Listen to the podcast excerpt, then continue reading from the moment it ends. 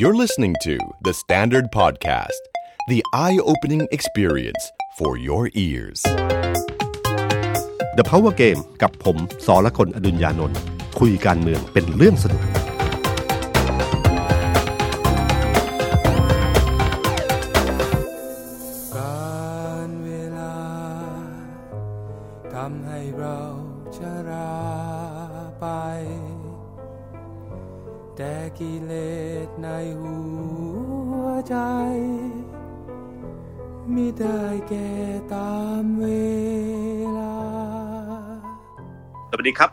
ครับผมสรกลอดุลยานนท์สวัสดีครับ ผมออฟพลวุฒิสงสกุล content creator การเมือง THE STANDARD สวัสดีพี่ตุ้มแล้วก็สวัสดีคุณผู้ฟังนะครับ ต้องอยากจะเปิดรายการด้วยคำว่าเบิ้มเบิ้มๆนะครับพี่ เป็นคำที่นิยามกับการเมืองในรอบสัปดาห์ได้น่าจะดีที่สุดแล้ว ตั้งแต่วันที่สิบเก้ายี่สิบต่อเนื่องมาจนถึงยี่สิบสามยี่สิบสี่กันยาเบิ้มครับเบิ้มและนั่นคือเหตุผลที่ทำให้เราต้องเลื่อน power game มาหนึ่งวันครับ เพราะว่าถ้าเราพูดเมื่ออัดเมื่อวานเนี่ยนะครับ คาดว่าเราจะเฉยมากเลยเพราะสถานการณ์มันพลิกเปลี่ยนตลอดเวลานะครับ ก็วันนี้ขอโทษนะครับ ถ้าเสียงไม่ค่อยชัดเจนเท่าไหร่นัก เพราะว่าไม่ได้อยู่ที่ห้องอัดนะครับ อยู่ข้างนอกครับอยู่ที่พัทยาแล้วก็โทรเข้าไปนะครับ ครับ เมื่อคืนเป็นไงบ้างครับในฐานะคนอยู่ในพื้นที่ จริง ๆ ต้องออกตัวนิดนึงว่า เมื่อคืนเนี่ยไปกันสองทีมครับพี่ตุ้มครับ content creator อีกคนหนึ่งก็คือคุณเอกธนากรวงปัญญา อ่าอยู่ข้างนอกดูม็อบ ผมเนี่ยครับทำงานห้องแอร์อยู่ข้างในโอ้โหดูสภา แต่ว่าก็มอนิเตอร์ตลอด เพราะว่าม็อบอยู่หน้าสภาเนี่ย นอกจากการมอนิเตอร์ทำข่าว ติดตามสถานการณ์แล้วเนี่ยมอนิเตอร์ด้วยว่าจะกลับบ้านยังไงอืมก็นักไม่ใช่แค่สสและสวที่กังวลนะฮะสื่อมวลชนก็นักักงวลข่าวเหมืก็อนกันกังวลกังวลเหมือนกันแต่เขามีเรือบริการเนี่ยเขาไม่ได้เตรียมให้เราครับพี่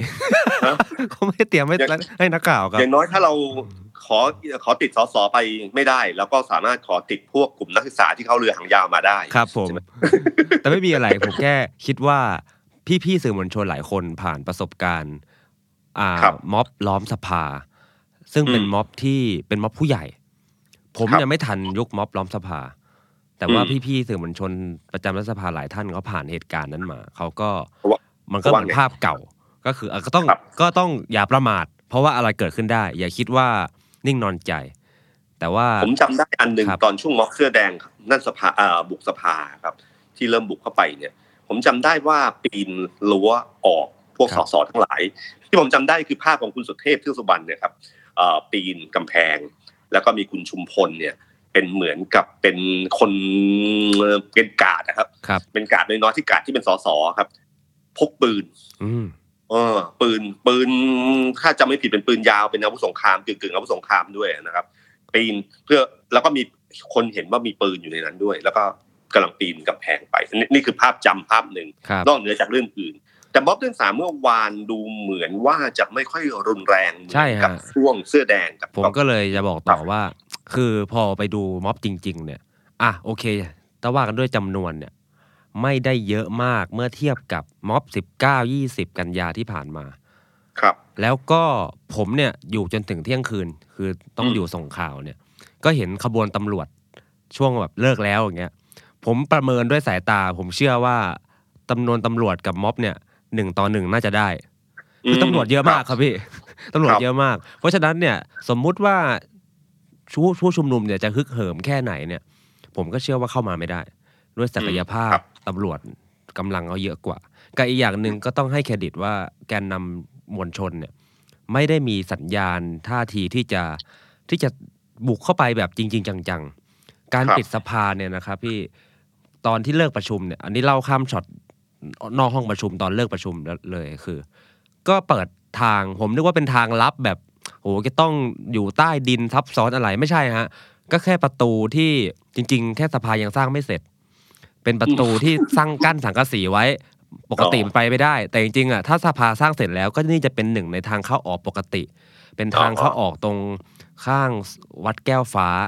ตรงข้างสภาเกียรกาย คืออยู่อีกฝากหนึ่งก็แค่แค่นั้นเองฮะ แล้วก็ระบายรถออกไป เพราะว่าประตูหลักที่ใช้ปกติตรงถนนเกียรกายเนี่ย ปิด เนื่องจากว่ามีรถปราศัยมาตั้งหลักตรงนั้นมมาตั้งปักหลักตรงนั้น แต่ว่าประตูข้างๆเนี่ยก็เปิดปกติรถสส สว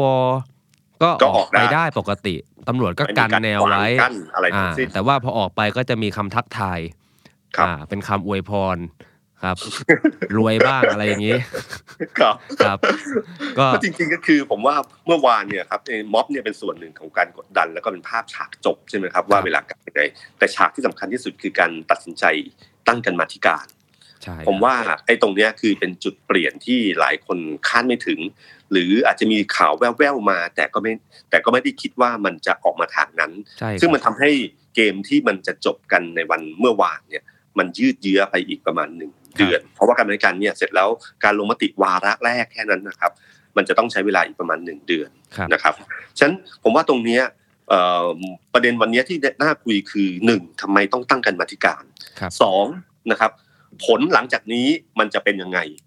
นะครับเพราะว่าตอนนี้มันเกิดเหมือนกันระเบิดแดงขึ้นมาอันหนึ่งแล้วครับว่าเหมือนกับสนุกเกอร์นะครับระเบิดมาเสร็จปั๊บเราก็ไม่รู้ว่าลูกมันจะไปตรงไหนบ้างครับอันนี้คือสิ่งที่เราน่าจะวิเคราะห์กันครับในเรื่องแรกของการในเรื่องของ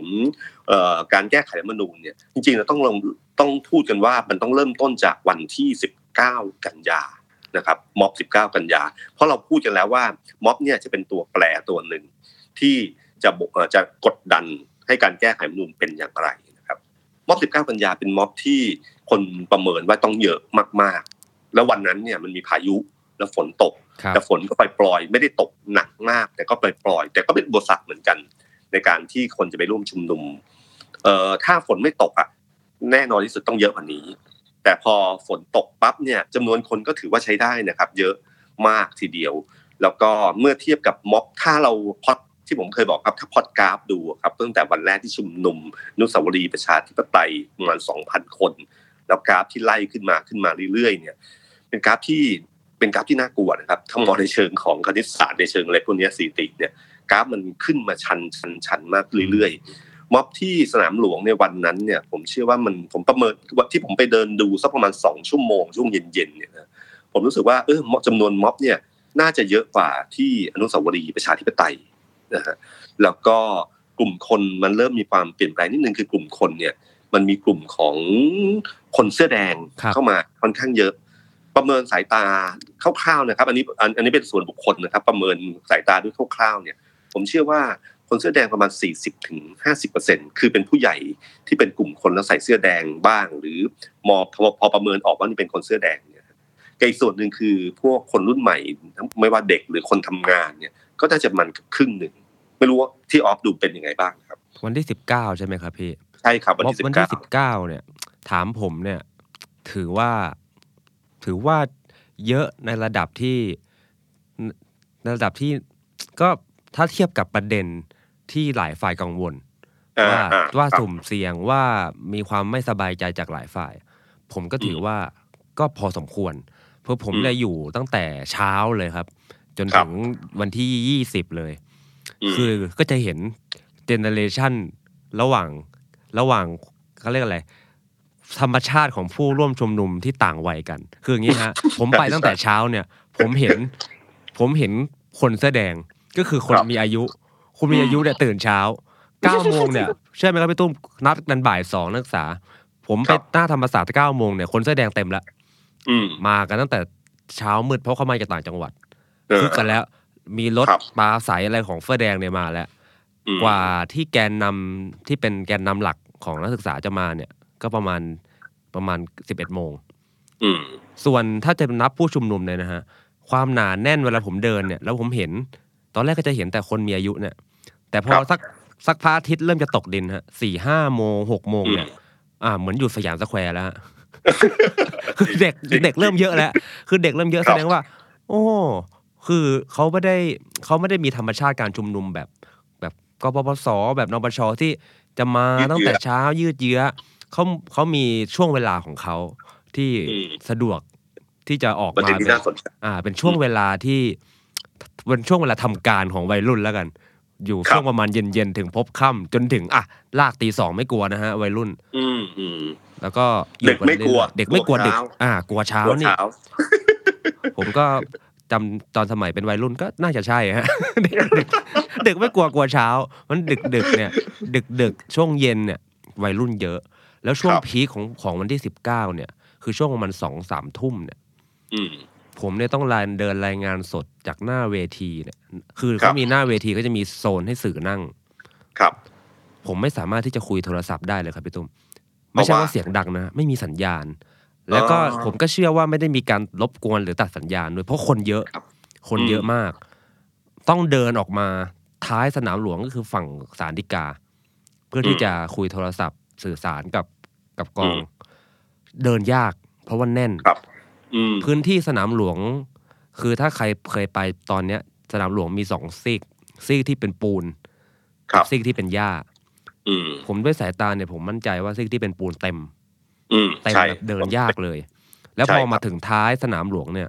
ฝั่งถนนหน้าสารดีกาเนี่ย คนเยอะมากแล้วผมตกใจเลยคือ มันเหมือนกับถนนคนเดิน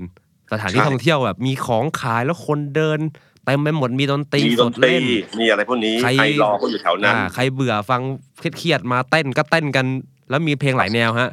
ทั้งวัยรุ่นทั้งอีสานทั้งอะไรเต็ม ถือว่าจำนวนคนไม่น้อยในช่วงพีคๆเนี่ย ผมว่าไม่น้อยนะฮะ แต่ว่าแต่ประเด็นสำคัญอันหนึ่งนะผมว่าเอ่อของเรื่องของประเด็นที่พูดเนี่ยคือมันมีการพูดอยู่แล้วว่า ครั้งเนี้ยจะประเด็นเรื่องพูดถึงเรื่องการปฏิรูปสถาบันกษัตริย์ครับนะครับก็มีการพูดอย่างเปิดเผยนะมีครับการเปิดว่าจะประเด็นคืออะไรแล้วทุกคนก็เห็นว่าถ้ากลุ่มนี้มาต้องเรื่องนี้แน่อืมๆแต่ก็จะมีคนไปจำนวนขนาดนี้ที่เราเห็นใช่นะคครัรับบที่น่าสนใจ อันที่สองก็คือว่ามันในเชิงถ้าเอาประเด็นนี้ประเด็นเดียวเนี่ย มันมีอยู่เรื่องหนึ่งที่น่าสนใจก็คือการที่เอ่อ สามารถปรับพื้นที่สนามหลวงได้ จากพื้นที่เข้าไม่ได้กลายเป็นพื้นที่เข้าได้ครับยุทธศาสตร์เป็นเรื่องของการปักหมุดเอ่อคณะราษฎรครับนะฮะเอ่อเรียกว่ารุ่นรุ่นปีสองห้าหกสองหกสามปีนี้ใช่ไหมเป็นเป็นอ่าคือปีนี้เป็นหมุดคณะคือราษฎรอันที่สองครับอันที่ครับสองเนี่ยครับแล้วก็ใช้กลยุทธ์ในการปักหมุดในที่ของสนามหลวงเนี่ย มันมีสัญลักษณ์มีความหมายของมันอยู่ครับซึ่งไม่จำเป็นที่ต้องไปที่เดิมที่เคยมีครับแต่ปักหมุดที่ตรงเนี้ยมันมีความหมายลองดูภาพรวมทั้งหมดเนี่ยมันมีนัยยะและมีสัญญาณอะไรบางอย่างอยู่เหมือนกัน ซึ่งหมุดเรื่องเนี้ยแม้ว่าจะโดนถอนออกไปในวันรุ่งขึ้นอะไรก็ตามที แต่มันกลายเป็นหมุดที่อยู่ในโซเชียลมีเดียครับและมันกลายเป็นสัญลักษณ์อันหนึ่งที่ที่เอามาใช้เหมือนกับการชูสามนิ้ว เหมือนริบบิ้นครับแค่วันเดียวปั๊บ ไอ้หมุดคณะเออบุตรคณะราษฎรอันนี้นะครับ ภาคใหม่นี่นะครับครับ ซึ่งซึ่งเขาทำมาแล้วก็มีการแบบแพร่หลายในโซเชียลมีเดียก็มีการไปทำเป็นสติ๊กเกอร์ทำอะไรต่างๆ มากมาย เอาสามารถทำเอาเป็นแบบใช้ AI ที่มาเอ่อใช้ใช้ระบบที่สามารถที่เอาไปใช้ตามวางตามจุดต่างๆ ตามภาพต่างๆอะไรได้นี่เป็นเป็นรุ่นใหม่ที่เขาทำได้หมดเลยนะครับครับจนมาถึงมาม็อบของเมื่อวานก็มีการสกรีนใช่ไหมฮะฉีดสี รูปของหมุดต่างครัๆบกระจายไปทั่วเอาปัก มันกลายเป็นสัญลักษณ์ที่คัดค้านอันหนึ่งเหมือนคล้ายๆชูสามนิ้วกับริบบิ้นแต่มันแรงกว่านั้นครับแล้วก็เอ่อผมว่าประเด็นเนี้ยครับคือประเด็นหนึ่งที่ที่เอ่อทำแม้ว่ามันจะมีมีได้รับความสนใจสูงมาก เพราะเป็นเรื่องที่สังคมไทยไม่เคยพูดถึงเลยนะครับ คือพูดกันในวงต่างๆ แต่ไม่เคยใครที่หยิบมายกในเป็นประเด็นสาธารณะด้วยท่าทีที่แบบนี้ นะครับ ซึ่งมันก็เป็นมุมที่คนติดตามเยอะนะครับ แต่ในด้านหนึ่งเนี่ยมันมีเอ่อถ้าเราวิเคราะห์กันก็คือว่ามันเหมือนกับได้ความสะใจอันหนึ่งครับเหมือนกับเรื่องเรื่องหนึ่ง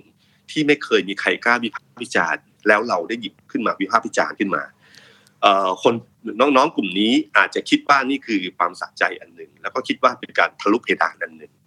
แต่อีกด้านหนึ่งเนี่ยมันก็ทำให้ประเด็นประเด็นหนึ่งที่เราพูดกันว่าม็อบวันสิบเก้า จะมีผลต่อการเอ่อแก้ไขรัฐธรรมนูญก็คือการจัดติที่จะเข้าสภาเนี่ย มันมีการพูดเรื่องนี้น้อยลง ครับครับทำให้ประเด็นสังเกตไหมครับพอวันที่19เนี่ยกระแสข่าวมันมันพลิกไปมุมเรื่องของหมุดคณะราษฎรเอ่อเป็นเรื่องอื่นๆ โดยที่มีพูดถึงเรื่องรัฐธรรมนูญน้อยมากครับนะครับ ทั้งพอยตินี้เข้าไปเนี่ยนะฮะยตินี้เข้าไปฉะนั้นผมว่าไอ้เนี้ยผลกระทบเนี่ยด้านหนึ่งเนี่ย มันก็คือว่าทำให้วุฒิเหมือนกับว่าไม่ค่อยกลัว เราสังเกตการอภิปรายวันแรกเนี่ยเราผมนึกไม่ถึงนะครับ ถ้าเป็นมวยก็คือว่าแลกหมัดอะคือเราคิดว่าวุฒิจะพูดแบบอะไรต่างๆบางบางเลยครับแลกหมัดครับแลกหมัดอย่างชัดเจนเลย แบบว่าทุกหมัดที่พูดมาเนี่ยคือไม่เห็นด้วยแล้วก็โต้ตอบกลับตลอดครับนะฮะแล้วก็มีที่เอ่อคุณสมชายแสวงการพูดใช่ไหมครับฮะพูดถึงม็อบวันที่สิบเก้าใช่ครับว่าหยิบยกมาเป็นประเด็นว่า มันการตั้งสสรยิ่งน่าอันตรายใหญ่ครับเพราะมันเหมือนกับตีเช็คเปล่าฮะใช่ไหมครับคือสครับวเนี่ยคือถ้าจับเฉพาะเสียงอภิปรายเนี่ยคือ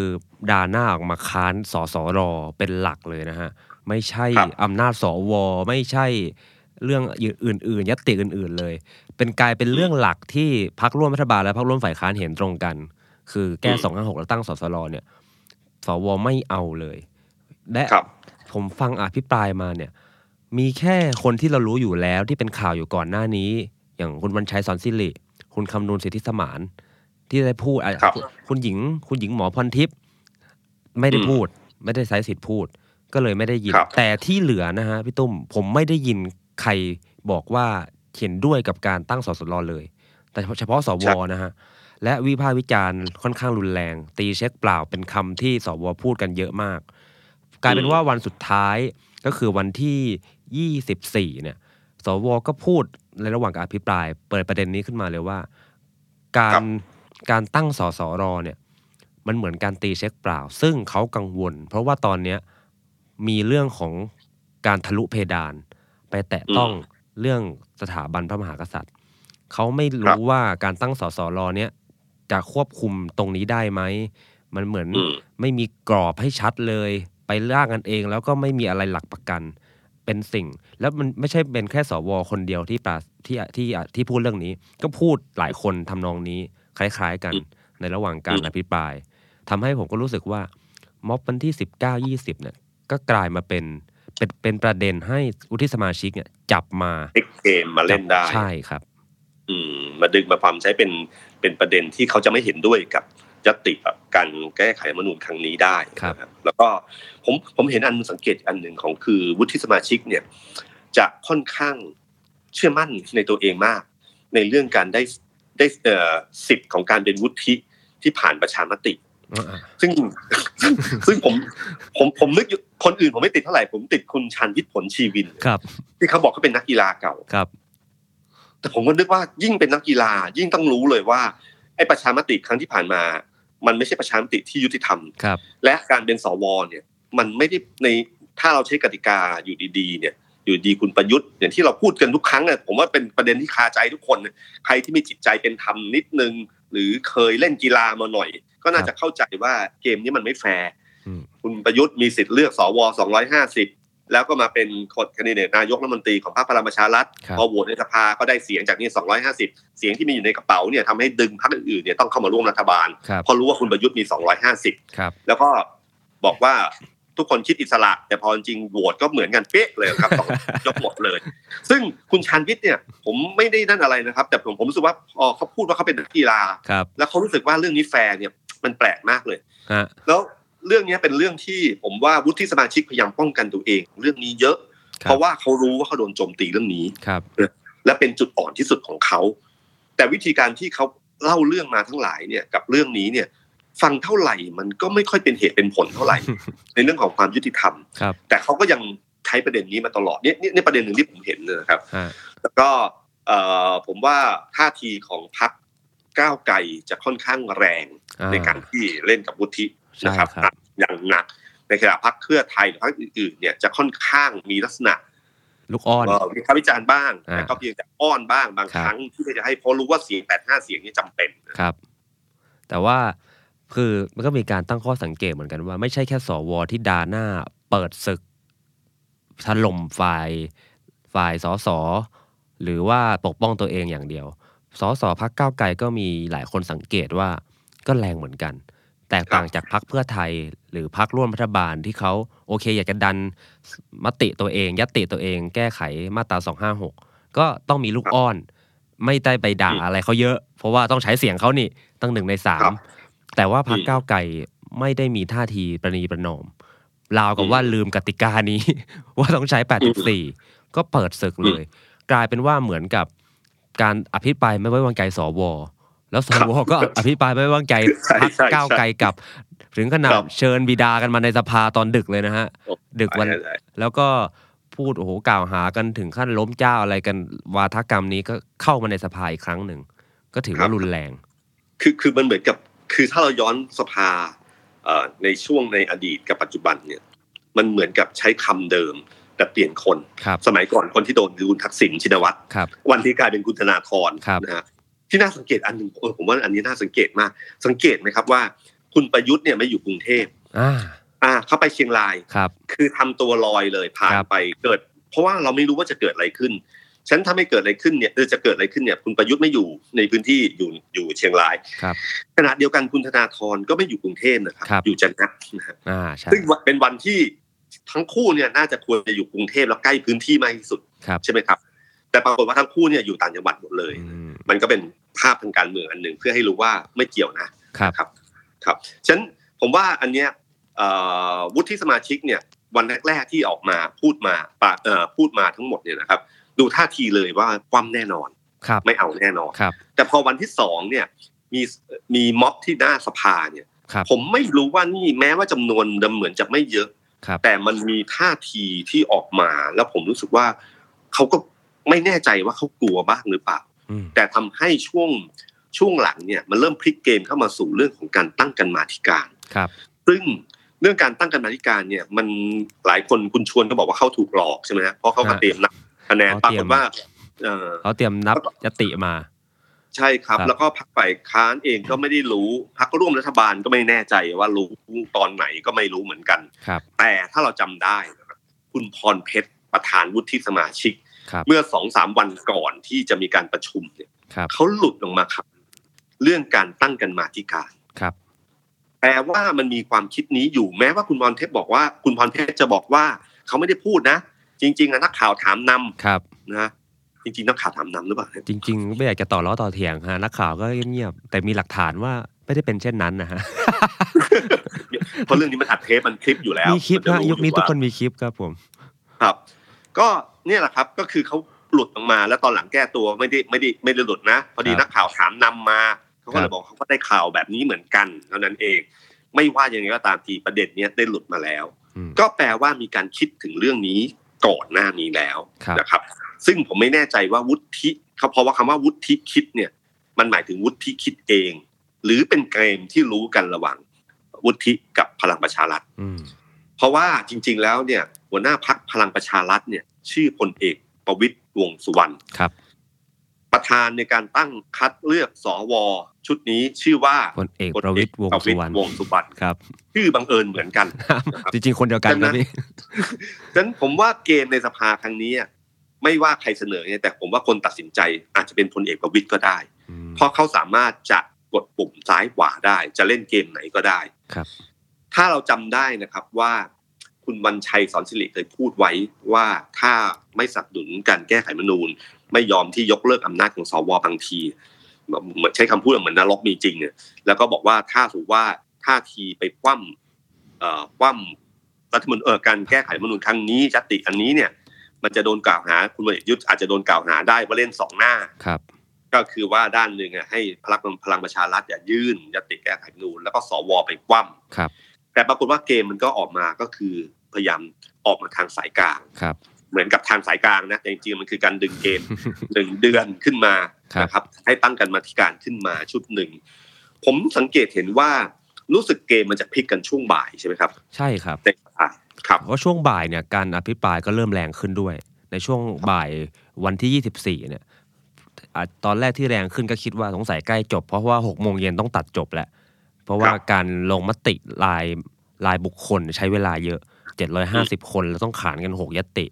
แต่ว่าก็แรงขึ้นแล้วก็มีประเด็นอย่างที่เกรินไปตั้งแต่ต้นว่าเรื่องเริ่มมีการพูดถึงวันที่ 19 20 เรื่องสถาบันอะไรเข้ามาไม่ไว้วางใจให้ตั้งสสร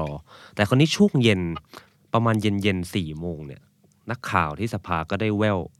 ได้ยินข่าวลอยมาว่าเฮ้ยเขาเขาคุยกันเครียดเลย ว่าจะมีการ ตั้งกรรมธิการวิสามันเพื่อศึกษาก่อน เพราะพอดีว่าข้อบังคับการประชุมสภาข้อ 121 เนี่ยเขาเปิดช่องให้ ว่าการแก้ไขรัฐธรรมนูญเนี่ยในก่อนลบก่อนที่จะลงมติวาระแรกขั้นรับหลักการเนี่ยถ้ายังไม่แน่ใจเนี่ย เดี๋ยวไปตั้งศึกกรรมการศึกษาก่อนที่จะลงมติได้ ช่องเนี้ยเอามาใช้และไม่และพักร่วมรัฐบาล คือพรรคประชาธิปัตย์ไม่ยอม อืมเหมือนรัฐคือบาตลอนเนี่ที่ยเคยรีอยดมกันเนี่ยเขาเขาไม่ได้เครียดอะไรเครียดในประเด็นว่าประชาธิปัตย์ไม่ยอมใช่ครับ คือพักรัฐบาลเนี่ยชุลมุนเลย ฝ่ายค้านเนี่ยไม่เอาอยู่แล้ว แต่ผมก็เดาว่าเขาไม่แคร์เขาครับไม่ได้แคร์ฝ่ายค้านเขาแคร์พรรคร่วมรัฐบาล ก็เลยชุนลมุนแล้วก็ตอนนั้นก็เช็คกันก่อนที่จะลงมติเนี่ยว่ามันมีเรื่องนี้อยู่ แต่ยังไม่ฟันธงว่าจะเสนอหรือไม่เพราะว่าเหมือนยังคุยกันไม่ลงตัวอืมเพราะฉะนั้นเนี่ยเย็นเย็นๆเนี่ยได้ข่าวแล้วเย็นเย็นๆซึ่งก็ ถ้าให้ความเป็นธรรมกับท่านชวนหลีกภัยก็ตรงกับก็ตรงกับที่ท่านชวนบอก ว่าก็รู้ครับตอนเขาประชุมกันตอนเย็นเย็นๆเหมือนกันอืมแต่อืมอืมผมเนี่ยตั้งแต่อยู่สภามา ตั้งแต่ยี่สามยี่สี่พี่ตุ้มครับ ผมได้ครับก็ได้แววแวววันที่ยี่สิบยี่สิบสามก็สวอืมท่านหนึ่งก็บอกผมว่า ผมพยายามจะคาดคันเขาว่า สวเอาไง จะลงมติยังไงเสียงส่วนใหญ่เป็นไงอยากอยากรู้ เขาบอกเฮ้ยมันมีซีนารีโอว่า ลงไม่ลงยติด้วยนะด้วยนะรู้เปล่าอืมอ่ามันมีมันมีความมันมีทางออกนี้อยู่นะคือไม่เขาก็ไม่ลงมติใช่มีทางไม่ออกมัแต่นมีไม่ได้ทางบอกออกว่าเป็นการการ ใช่ครับ ไม่ได้บอกว่าเป็นทางไหน อาจจะออกไปทางว่าตีลวนกันไป แล้วลงมติไม่ทัน เพราะว่าเที่ยงคืนวันที่ยี่สี่เนี่ยมันเป็นเส้นตายของการประชุมวิสอ่าประชุมสมัยประชุม เลยเที่ยงคืนไม่ได้ ต้องต้องยกไปประชุมสมัยประชุมหน้า อะไรอย่างนี้ แต่เขาก็เขาก็ให้หินผมว่า อย่าไป อย่าไปโฟกัสแค่จะใครจะลงให้ใครยังไงอืมมันมีช่องที่ว่าไม่ได้ลงอยู่ด้วยอืมเพราะฉะนั้นเนี่ยจริง ๆ แล้วผมเลยคิดว่าเกมการเมืองเนี่ยเขาไม่ได้เตรียมทางเขาไม่ได้เตรียมทางหนีที่ไล่กันตอนเย็นวันนั้นหรอกครับ ครับเขาเตรียมกันไว้หลายทางออกอยู่ เพียงแค่ใช่ว่าเหมืจะอนเลือกอันไหนมาเท่านั้นเอง เหมือนเหมือนจะหนีม็อบก็ไม่ใช่ทางทางรถอย่างเดียวก็มีทางเรือด้วยครับ ต้องคิดหลายหลายๆทางครับ ครับ ก็ก็นี่แหละครับ ผมว่าผมว่าตอนนั้นเนี่ยมันเริ่มมีการคิดเรื่องนี้ แต่คำถามคือว่าทำไมถึงไม่คว่ำเลยอืมคือถ้าท่าทีสวทั้งหลายเนี่ยมันคว่ำเลย ถ้าคว่ำยังไงก็คว่ำได้ครับถ้าเราดูถ้าเราประเมินแล้วเนี่ย ยังไงคว่ำก็คว่ำได้ครับ แต่แปลว่าจริง ๆ แล้วเนี่ยเขาก็กลัวเหมือนกันถ้าคว่ำแล้วอะไรจะเกิดขึ้นหนึ่งม็อบมันจะเป็นยังไงนะครับ มันจะมีโอกาสที่จะเกิดขึ้นได้บ้าง การที่สองก็คือว่าการการดึงเรื่องเวลาเนี่ยมันจะน่าจะช่วยทำให้ขจัดปัญหาต่างๆ ที่เขาคิดอย่างเช่น เรื่องของม็อบว่าจะคลี่คลายยังไงนะครับ แต่ท่าทีของพรรคการเมืองเนี่ยน่าสนใจครับผมว่าพรรคการเมืองที่น่าสนใจคือประชาธิปัตย์ครับประชาธิปัตย์นี่ชัดเจนมากเลยนะครับ ว่าไม่เห็นด้วยแล้วก็โหวตเกือบทั้งพรรคครับนะครับ มีบางคนมีหนึ่งหรือสองคนเท่านั้นเองที่ที่เป็นหนุนทางฝั่งรัฐบาลครับครับทั้งที่เขาเป็นพรรคร่วมรัฐบาล อย่าลืมว่าประชาธิปัตย์เนี่ยชูประเด็นเรื่องแก้ไขรัฐธรรมนูญเป็นประเด็นสำคัญครับในการเข้าร่วมรัฐบาลครั้งนี้นะครับฉะนั้นท่าทีที่เขาออกมาเนี่ยประเด็นที่น่าสนใจก็คือว่ามันได้ทำให้เกิดความแตกต่างระหว่างพรรคประชาธิปัตย์กับพลังประชารัฐอ่าเพราะว่าอย่าลืมว่าสองพักนี้ยเป็นพักที่มีฐานกลุ่มคะแนนเสียงฐานเดียวกันครับอย่างที่เราเคยวิเคราะห์มาตลอดว่ากรุงเทพเนี่ยก็คือฐานประชาธิปัตย์เนี่ยแหละครับที่คว่ำไปเนี่ยทุกคนไปเลือก ประยุทธ์แทนครับนะครับภาคใต้ก็เจอพลังประชารัฐไปก็เป็นเหมือนกันครับมีการวิเคราะห์กันว่าเนี่ยคือฐานกลุ่มเดียวกันฉะนั้นประชาธิปัตย์กับพลังประชารัฐถ้าทำเหมือนกันเมื่อไหร่ หรือเป็นลูกไล่ของพลังประชารัฐเมื่อไหร่ ประชาธิปัตย์มีมีวี่แววที่จะสูญพันธุ์ได้ครับผมหรือจะคะแนนเสียงต่ำลงครับ แต่ครั้งเนี้ยพอเขาแสดงจุดยืนที่แตกต่างเนี่ยมันถ้าในเชิงการตลาดมันก็คือการสร้างความแตกต่างของ product สอง product ที่ชัดเจน ว่าผมสนับสนุนการแก้ไขรัฐธรรมนูญนะนี่คือจุดยืนของผมตั้งแต่วันแรกและวันนี้ผมก็แสดงให้เห็นชัดเจนครับเช่นเดียวกันในขณะที่พลังประชารัฐเนี่ยมันก็กลายเป็นพรรคอีกพรรคหนึ่งที่กลายเป็นแบบ อืม ในมุมของเอ่อคนที่อยู่กลางๆ หรือคนที่อยากจะให้คลี่คลายแก้มันก็จะโดนโดนประนามไปโดนอีกจุดหนึ่งฉะนั้นถ้าเขาสามารถยืนจุดนี้ได้ เขาก็สามารถที่จะแย่งฐานเสียงกลุ่มเดิมให้หรือให้เกิดความแตกต่างที่ชัดเจนอันนี้ได้อืมประเด็นเนี้ย เป็นประเด็นที่สังเกตนะครับว่าภูมิใจไทยที่ลงเอ่อตามพักพลังประพลังประชารัฐเนี่ยครับครับก็คือให้ตั้งกรรมาธิการศึกษาขึ้นมาเนี่ยเขาก็เริ่มเสียวนะครับเขาเพราะเขาโหวตตรงเลยเขาคือคือโหวตสนับสนุนการตั้งเลย ก็พอเสร็จแล้วก็เริ่มมีการแถลงใช่ไหมครับครับที่ออกมาแถลง เพื่อแถลงที่เพื่อที่จะบอกว่าไอ้ครั้งเนี้ยทำไปเพื่อคลี่คลายบรรยากาศแต่ยังยืนจุดเดิมอยู่เดิมอย่าลืมนะครับว่าภูมิใจไทยอะเอ่อชิงไพ่อันหนึ่ง ของประชาธิปัตย์มา คือวันที่แก้ไขรัฐธรรมนูญเขาออกมาแถลงก่อนประชาธิปัตย์นะใช่ครับ ออกมาแถลงใหญ่เลยว่าจะใช่ไหมครับ ใช่ครับมาออกมาแถลแถลงใหญ่งเลยแล้วสองห้าบอกว่าเมื่อแก้เสร็จต้องยุบสภาเลยโอ้โห มีเป็นข่าวใหญ่ใช่สร้างซีนได้มหาศาลซีนนี้เขาเสียประชาธิปัตย์นะครับครับซีนนี้เขาเสียประชาธิปัตย์เนี่ยถ้าใครในเรื่องของแก้ไขรัฐธรรมนูญเนี่ยซีนนี้เขาเสียประชาธิปัตย์ไปฉะนันท่าทีที่เขาออกมาเนี่ยเขาถึงมีมีความรู้สึกเหมือนกับว่าพลาดหรือเปล่า เพราะมีคุณอนุทินหรือเอ่อทางคุณพราดอนเนี่ย ที่ออกมาพูดเหมือนกับว่ารู้คล้ายๆกับว่ารู้เนี้ยทำแบบชาติไทยพัฒนาดีกว่าคือให้รัฐมนตรีลงตามนุนครับแต่สสเนี่ยงดออกเสียงอ่าพองดออกเสียงมันจะมีท่ามีบางอย่างที่มันรู้สึกว่ามันเป็นเวลาไปพูดกับคนอื่นเนี่ยมันพูดได้เยอะครับนะครับว่าเอ้ยเนี่ยงดออกเสียงโดยมารยาทครับแต่จริงไม่ได้เห็นด้วยนะครับเราถึงงดออกเสียงอะไรอย่างเงี้ยครับ ฉะนั้นผมว่าตรงเนี้ยท่าทีตรงของภูมิใจไทยที่ออกมา มันน่าจะ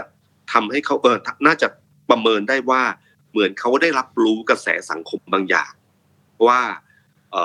สิ่งที่เขาตัดสินใจไปนั้น อาจจะไม่ได้รับการตอบรับมากนักนะครับ อาจจะเสียฐานเสียงบางเสียงไป บางส่วนไป ซึ่งทำให้เขาต้องพยายามสะบัดตัวเองให้พ้นจากพลังประชารัฐมากที่สุด เพราะเป็นบทเรียนนะอันนี้เป็นบทเรียนที่เราก็รู้กันอยู่เรื่องพักเทพพักมารในปีสามห้าครับถ้านักถ้า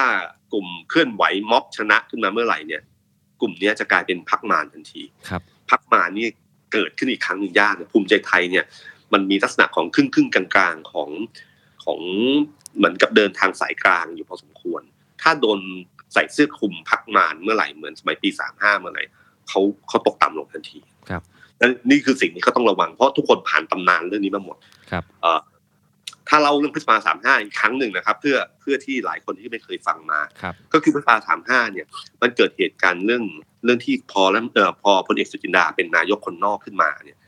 นะครับ แล้วก็มีม็อบใหญ่ขึ้นมาพอม็อบใหญ่ขึ้นมา คุณอาทิตย์อุไรรัตน์ที่เป็นประธานสภาสมัยนั้น ก็พยายามจะหาทางออก ก็เชิญพักร่วมรัฐบาลหลาย ๆ พักรวมกัน แล้วก็เออคือพักทั้งหมดในสภา แต่พักทุกพักก็ส่งตัวแทนไปนะครับครับ แล้วก็เหมือนไปร่วมเฉยๆแต่พลเอกเอ่อคุณอาทิตย์เนี่ยออกมาแถลงข่าวว่าทุกพักมีมติเห็นด้วยกับการแก้ไขรัฐธรรมนูญไม่ให้รัฐมนตรีนายกรัฐมนตรีมาจากคนนอกครับคือพอพูดประเด็นนี้ปั๊บสถานการณ์ขี้คายพลเอกตรีจำลองก็สลายม็อบแล้วก็รอดูท่าทีเรื่องนี้อืมปรากฏว่าอยู่ดีๆพอม็อบเริ่มสลายปั๊บทางพักต่างๆ ก็เริ่มพลิ้วครับบอกว่าไม่ได้ตกลงคุณอาทิตย์นั่นเอง นั่นคือที่มาของม็อบครั้งใหญ่ครับม็อบครั้งใหญ่และนำไปสู่เหตุการณ์พฤษภาคมครับในที่สุดพรรคร่วมรัฐบาลทั้งหลายเนี่ยครับ ก็โดนประทับตาว่าเป็นพรรคมารครับ ส่วนพรรคที่สนับสนุนการเคลื่อนไหว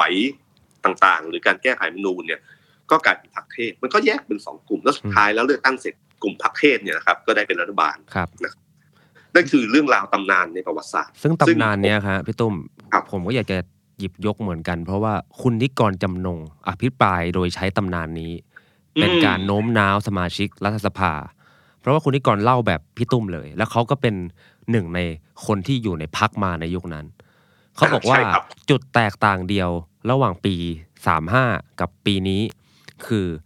ตอนปี 35 เขาไม่ได้มีโอกาสเลือก ว่าเขาจะตัดสินใจที่คลายปัญหายังไง ครับ แต่ว่าครั้งเนี้ยสภามีโอกาสเลือก หมายถึงว่าเขาก็โน้มน้าวว่าถ้าลงมติรับหลักการที่จะแก้ไขรัฐธรรมนูญเนี่ย ทุกคนมันก็จะเป็นเทพกันหมด ทุกคนก็จะไม่ได้มีส่วนด่างพร้อยในประวัติศาสตร์ ที่อาจจะเป็นอนาคตเนี่ยไม่รู้ว่าจะเกิดความรุนแรงแค่ไหน แต่ถ้าวันเนี้ยคุณเลือกที่จะตัดโอกาสนี้ทิ้ง แล้ววันหน้ามันเกิดความรุนแรงขึ้น เขาบอกว่าเขาจะเสียใจยิ่งกว่าปีสามห้าอีก เพราะปีสามห้าเนี่ยเขาเป็นพักมาเขาก็เสียใจอยู่แล้วนะ แต่ว่าครับแม้แต่ว่าตอนนั้นเนี่ยเขาก็ไม่ได้มีโอกาสแบบเนี้ยเขายังเสียใจเลยเขาเล่าถึงไหนว่าเขาโทรหาพลเอกเปรมพลเอกเปรมแนะนำอะไรรายละเอียดไปย้อนฟังดูดีมากฮะแต่คุณอืมนิกรบอกว่านี่ครั้งนี้มีโอกาสนะอยากให้สครับมาชิกรัฐสภาทุกคนคิดแล้วฉวยโอกาสนี้ไว้ อืม และแล้วเขาก็ทิ้งโอกาสนี้ไป อาจจะเป็นเหตุผลหนึ่งที่ทำให้ชาติไทยเนี่ยพัฒนาเนี่ยเอ่อตัดสินใจเรื่องงดออกเสียงครับเพราะผมว่าถ้าท่าทีนี้ไปมันก็คือว่างดออกเสียงเนี่ย มันมีทางออกได้ ที่จะไปอธิบายคนอื่นได้ว่า เขาไม่ได้สนับสนุนเรื่องนี้นะครับ แต่ในฐานะพรรคร่วมรัฐบาลเนี่ยตามมารยาทก็เลยขอแค่งดออกเสียงสวนก็น่าเกลียดครับ ซึ่งก็เป็นท่าทีที่พอรับได้ครับนะครับซึ่งผมว่าตรงนี้แหละครับ เป็นเรื่องที่น่าสนใจมาก เพราะว่าการตัดสินใจครั้งนี้ไม่ไม่ทำแบบที่คุณนิกรจำนงพูดเนี่ย แปลว่าเขาเชื่อมั่นว่าเขาจะชนะอืมใช่ไหมครับ ทางพรรครัฐบาลพรรคพลังประชารัฐ หรือพรรคเอ่อหรือทางวุฒิสมาชิก คิดว่าแนวทางนี้เป็นแนวทางที่ดีที่สุด ที่น่าจะทำให้เขาได้ประโยชน์ที่สุด หรือแนวทางนี้เนี่ยจะทำให้ช่วงเวลาหนึ่งเดือนที่เขาซื้อเวลาไปเนี่ยจัดการนักศึกษาได้นะครับ เพราะว่าวุฒิเนี่ยถ้ามั่นใจเต็มร้อยเนี่ยอย่างที่ผมบอกครับต้องคว่ำเลย แล้วก็ถ้าเราฟังวุฒิมาโดยตลอดเนี่ยนะครับ ผมว่าจริง ๆ แล้ววุฒิเนี่ยเขาเขามีความ เชื่อมั่นในตัวเองสูงมากครับนะครับไม่ยอมรับที่จะการเปลี่ยนแปลงเลยครับนะครับ ซึ่งถ้าถ้าเราเอาจำนวนเสียงที่ลงมติกันนะครับ เสียงที่สนับสนุนให้มีการเอ่อตั้งกันมาธิการเนี่ย 432 ครับ เสียงที่ค้านเนี่ย 255 ครับงดออกเสียง 28 ครับ ถ้าเราคิดแบบเร็วๆนะครับ 432 เนี่ย คือวุฒิวุฒิสมาชิกบวกกับพรรคร่วมรัฐบาลนะครับ 432 เนี่ยนะครับ ถ้าเป็นผมคิดว่าให้วุฒิไป 232 แล้วกัน ก็ว่าเสียงจริง ๆ ที่มาจากสสเนี่ยคือแค่ประมาณครับ200 ประมาณ 200 แพ้เสียงที่คัดค้าน 255 ครับ คือถ้าตัดวุฒิออกไปเนี่ยนะครับ เสียงคัดค้านตั้งกรรมาธิการเนี่ยจะชนะทันทีครับ และถ้าคุณคิดแบบแบบ mind map ว่า ที่มาของแต่ละคนมันเป็นยังไงอืมที่มาของสสทุกคนมาจากเสียงประชาชนเลือกครับนะครับ เสียงวุฒิสมาชิกมาจากหนึ่งคนเท่านั้น230กว่าคนหรือที่ลงคะแนนเสียงทั้งหลายหรือ240กว่าก็ตามทีเนี่ย มาจากคนแค่หนึ่งคนนะครับ ครับ ถ้าบวกกับสสอีก200ก็คือจริงๆคือประมาณ201คนครับเพราะนี่ คือที่มาของคนกลุ่มนี้เท่านั้นเองนะครับ แต่ขนาดเดียวกันอีกเสียงของสสเนี่ยมันคือเสียงที่มาของของประชาชน ซึ่งผมว่าตรงเนี้ยที่วุฒิพยายามจะไม่เข้าใจมันอืมพอพยายามจะไม่เข้าใจมันเนี่ย มันย่อมส่งผลกระทบแน่นอนกับความรู้สึกของคน ว่า เอ๊ะ ที่เขาตั้งคำถามว่าวุฒิสมาชิกมีไว้ทำไม ผมว่าฟังเหตุการณ์สองวันเนี้ยเราเริ่มรู้แล้วว่าครับเอ่อมีไว้ทำไมกับไม่มีได้ไหมอะไรเงี้ยมันก็จะมีคำนี้อยู่ว่าเอ๊ะมัน มันตกลงถ้าเรามีวุฒิสมาชิกที่มาแบบนี้แล้วคิดแบบนี้นะครับ ไม่เปลี่ยนแปลงความคิดเลย เป็นความคิดที่ผมว่า โอ้โห เรียกว่าไงอะมันมันไม่เข้าคือมันเหมือนกับว่าเขาไม่เข้าใจว่าโลกมันเปลี่ยนแปลงในขนาดไหนเขาไม่ใจไม่เข้าใจว่าคนในสังคมคิดอะไรบ้างครับและไม่คิดที่จะถอนชนวนระเบิดนี้ออกไป ระเบิดเวลานี้ออกไป แต่กลับโขมไฟให้มันลุกขึ้นมาประเดิม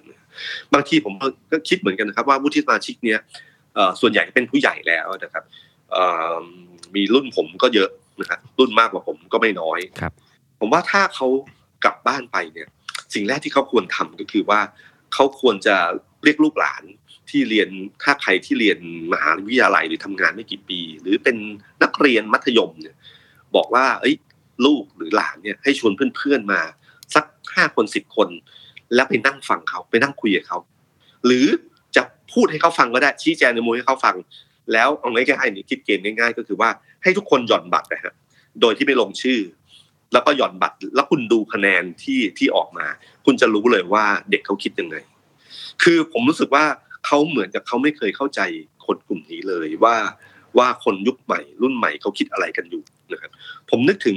คุณอนันต์ปัญญาชุนนะ ที่ไปออกรายการต่างๆเนี่ยตอนหลังเนี่ยเขาพยายามจะบอกตลอดเวลานะครับว่าให้คนมีอายุเนี่ยฟังเด็กรุ่นใหม่บ้าง ฟังคนรุ่นใหม่บ้าง คุณคุณอนันต์ก็อายุผมจำไม่ได้ว่าแปดสิบ80แปดสิบเก้าครับแปดสิบกว่าท่านเกิดแล้วสองท่านเกิดสองสี่เจ็ดห้าผมจำได้เออครับท่านก็ท่านก็เลยบอกเลยว่าเวลาของท่านเนี่ย ประเทศไทยเนี่ย คนรุ่นท่านเนี่ย อยู่ได้ไม่นานหรอกครับ แต่คนรุ่นใหม่อะจะต้องอยู่ในระวงนี้อีกนะในประเทศนี้อีกนานมาก มันถามว่า ถ้าเอาเวลาในชีวิตที่ต้องอยู่ในประเทศนี้ มาคำนวณและมาตัดสิน คนกลุ่มนั้นน่าจะมีสิทธิ์มากกว่าคน คนอายุแปดสิบกว่า อย่างครับคุณอนันต์นะครับ ผมว่าคุณอนันต์เป็นผู้ใหญ่ที่เข้าใจเรื่องราวเหล่านี้ดีนะผมว่าผู้ใหญ่ที่น่าเคารพก็คือผู้ใหญ่ที่กล้ากล้าที่จะปลูกต้นไม้ใหญ่ โดยที่เขารู้ว่าเขาอาจจะไม่มีวันได้เห็นต้นไม้นี้งอกงามแต่ต้นไม้ใหญ่ต้นนี้จะเป็นต้นไม้ใหญ่ที่ทำให้ลูกหลานคนต่อไปเนี่ย ได้ใช้ร่มเงาของต้นไม้ใหญ่เหล่านั้น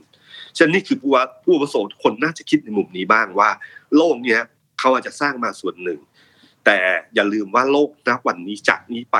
คนที่จะต้องสร้างและต้องอยู่กับมัน คือเด็กรุ่นใหม่ ฟังเขาบ้างนะครับฉะนั้นผมว่าพอผมฟังวุฒิสมาชิกในช่วงสองวันนี้ผมเริ่มรู้สึก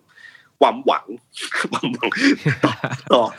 ผู้ใหญ่กลุ่มนี้มันลดน้อยลงนะครับ เพราะเหมือนเขาไม่ได้ฟังและไม่ได้ยิน หรือฟังแต่ไม่ได้ยินก็ไม่รู้เหมือนกันนะครับครับอันเนี้ยคือเป็นเป็นประเด็นที่น่าสนใจมากนะครับ ว่าถ้าวุฒิคิดอย่างนี้ และคงต้องยืนอย่างนี้ต่อไป แต่อย่าลืมนะครับ ว่าตอนเหตุการณ์พฤษภาสามห้าเกิดขึ้นเนี่ยคนกลุ่มที่คัดค้านทั้งหลายเนี่ยนะครับ อยู่ดีๆ หลังจากการเหตุเกิดเหตุการณ์พฤษภาธมินขึ้นมาพลเอกสุดาลาออกเนี่ยการแก้ไขรัฐธรรมนูญเกิดขึ้นในพริบตาเดียวอืม ในเพดาวาไม่กี่วันสามารถจะผ่านสามวาระรวดสามารถสามารถเป็นจริงได้เลยครับจากคนที่คัดค้านเนี่ย พอถึงจุดหนึ่งก็เปลี่ยนมาเลยครับนะครับจากยกมือคัดค้านก็ยกมือสนับสนุนทันทีทันใด ถามว่าสวจะรอให้ถึงวันนั้นเหรออืมรอให้ถึงเกิดเหตุการณ์อย่างนั้น แล้วคุณต้องมาเปลี่ยนใจแบบนั้น แล้วคุณต้องกลืนน้ำลายตัวเองแล้วก็โดนสวมเสื้อบางตัวที่คุณไม่อยากใส่นั่นคือเสื้อของพรรคมาในอดีตที่เคยเจอมา อย่างที่คุณที่ก่อนจำนงพูดนะครับ ฉะนั้นผมว่าตอนนี้นะครับ ในส่วนของวุฒิสมาชิกหรือฝั่งนี้นะครับเขาก็ใช้เวลาเป็นเครื่องมือ แต่เวลาของเขาเนี่ยคือเวลาหนึ่งเดือนของการตั้งกันมาธิการนะคือถ้าตั้งกันมาธิการเนี้ขึ้นมาเขาคิดว่าเวลาหนึ่งเดือนเนี่ย มันน่าจะทำให้เรื่องราวต่าง ๆ คลี่คลายขึ้น กระแสม็อบที่เกิดขึ้น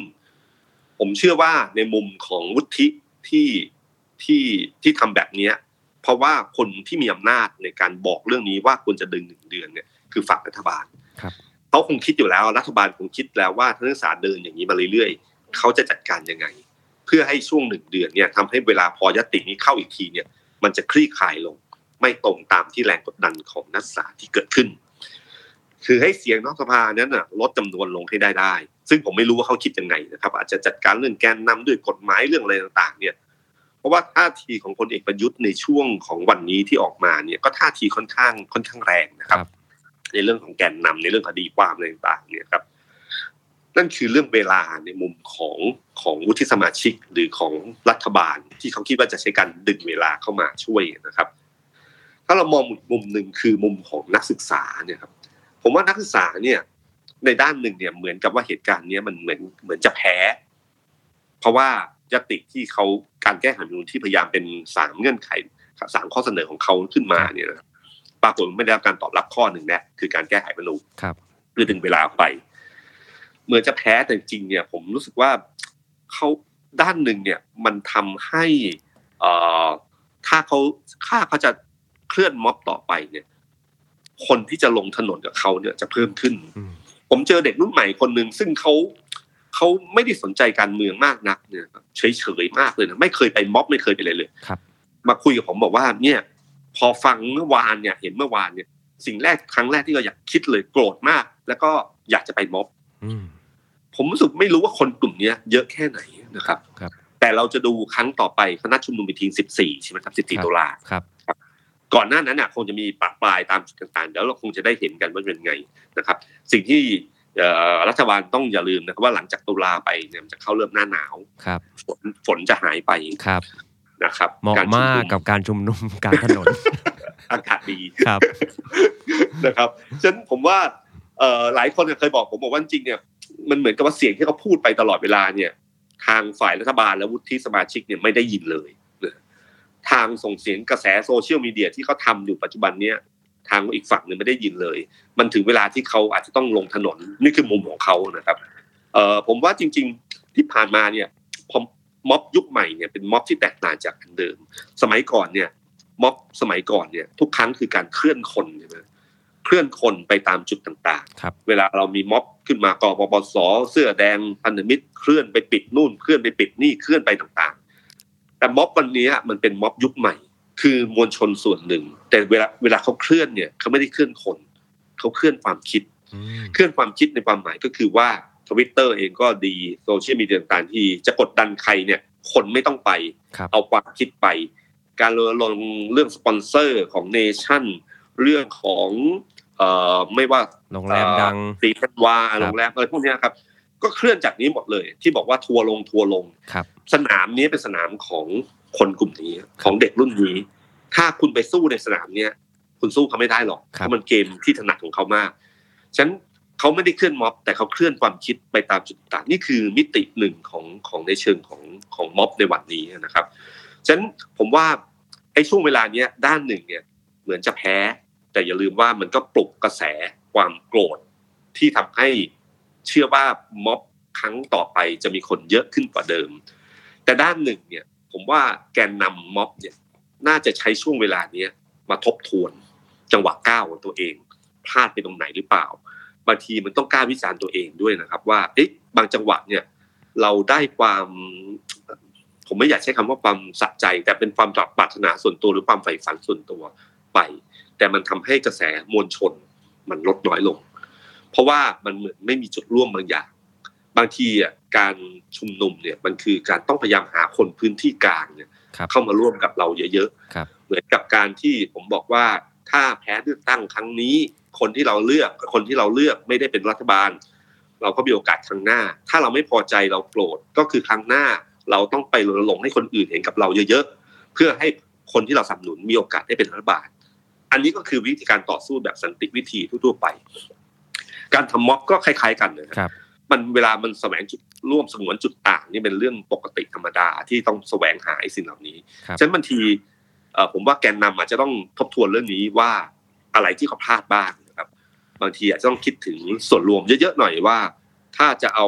การชุมนุมที่มากดดันอย่างก้าวแรกเรื่องแก้ไขรัฐธรรมนูญเนี่ย เราจะต้องทำอะไรบางอย่าง และเราไม่ต้องเราไม่ทำอะไรบ้างครับเพราะว่าทีเวลาเราเป้าหมายการเคลื่อนหลาย ๆ เป้าหมายพร้อม ๆ กันเนี่ย มันให้พลังกระจัดกระจายอืมตอนแรกที่เรามีสามข้อเนี่ย ที่ที่ทางม็อบมีอยู่สามข้อเยาวชนปลดแอกเนี่ย เป็นสามข้อที่ที่ค่อนข้างชัดเจนนะครับ คือคุกหยุดคุกคามประชาชนครับแก้ไขรัฐธรรมนูญยุบสภาครับมันค่อนข้างชัดเจน แล้วมันก็ดึงแนวร่วมในกลุ่มหนึ่ง แต่พอเขาเริ่มทะลุเพดานเข้าไปสู่จุดหนึ่ง ก็จะมีคนกลุ่มหนึ่งอะเห็นด้วยกับเขารับไป แต่ก็จะมีอีกส่วนหนึ่งเนี่ยที่รู้สึกว่าประเด็นนี้มันสุ่มเสี่ยง อันนี้เป็นเป็นเรื่องที่ต้องทำความเข้าใจกับสังคมไทยที่อยู่กับเรื่องนี้มายาวนานครับมันไม่ใช่เรื่องง่าย ๆ ที่คุณจะไปเปลี่ยนแปลงความคิดของเขานะครับ แต่โอเคก็ถือว่าเขาเขาทำในสิ่งนั้น แต่ช่วงเวลาเนี้ย ถ้าเขาจะทำเรื่องนี้ต่อไป แล้วคิดว่าจะก้าวต่อไปอะอาจจะต้องทบทวนทวนตัวเองบ้างนะครับ เพราะว่าจริง ๆ การเดินทางนั้นผมนึกถึงโครงการวิ่งเอ่อเอ่อก้าวคนละก้าวอะครับอืมเวลาตูนที่จะวิ่งจากภาคใต้เริ่มไปเนี่ย แม้ว่าตาเขาจะมองความใฝ่ฝันก็อยู่ที่เชียงรายครับแต่ก็ต้องเริ่มก้าวแรกที่ภาคใต้ก่อนครับค่อยๆไล่ทีละจังหวัดจังหวัดครับแล้วค่อยไปถึงเชียงรายครับแต่ถ้าเขาคิดว่าเชียงรายอย่างเดียวเราวิ่งวันเดียวให้ถึงเชียงรายครับ มันอาจจะเหนื่อยนะอืมแล้วก็อาจจะไม่ถึงครับแล้วก็โปรเจกต์นี้อาจจะไม่สำเร็จก็ได้ครับฉะนั้นเรื่องนี้เป็นเรื่องที่ผมว่าเออเป็นก็ดีนะฮะมันมีเวลาที่ทุกฝ่ายได้ขบคิด แล้วก็ทางรัฐบาลเองก็ต้องเริ่มคิดเหมือนกันว่า แน่ใจเหรอว่าสิ่งที่เขาคิดคือสิ่งที่ถูกต้องอืมฝ่ายฝ่ายนักศึกษาเองก็ต้องเริ่มคิดเหมือนกันว่าไอ้สิ่งที่ผ่านมาเขาพลาดอะไรไปบ้าง แล้วถ้าจะก้าวเดินต่อไปควรจะเป็นยังไงครับนะครับ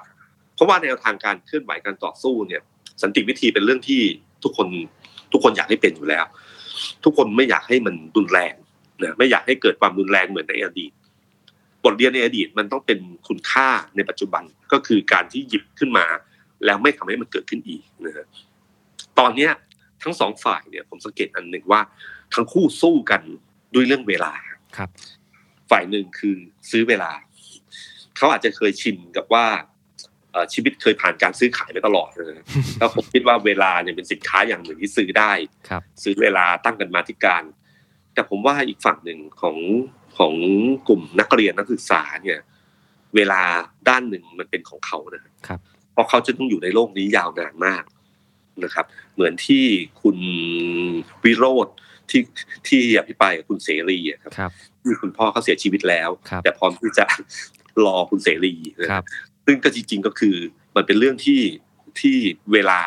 มันมันเป็นอย่างเงี้ยทุกคนต้องเดินไปสู่จุดนั้นที่คุณชวนสรุปอะครับก็สรุปจะทำดีมาก ทุกคนไปที่นั่นหมดแล้วใครไปก่อนไปหลังไม่รู้ละแต่แน่ๆอนคุณเสรีมีสิทธิ์มากกว่าคุณวิโรธครับด้วยอายุนะฮะฉะนั้นสัจธรรมเวลามันเป็นเรื่องนี้ครับ เวลามันเป็นของของของคนรุ่นใหม่ครับเอ่อเหมือนที่คุณอนันต์พูดนะครับสัจธรรมของการเวลาคือว่าทุกอย่างเวลามันต้องเคลื่อนที่ไปข้างหน้า เข็มนาฬิกาเราดึงถอยหลังได้ แต่เวลามันเดินไปข้างหน้า มันไม่เคยย้อนกลับ ไม่มีใครหยุดยั้งการเวลาได้นะครับ มันซื่อสัตย์อยู่เสมอ นี่คือสัจธรรมของชีวิตและของโลกใบนี้ครับ สวัสดีครับ สวัสดีครับ The Standard Podcast เปิดหู เปิดตา เปิดใจ เปิดโลก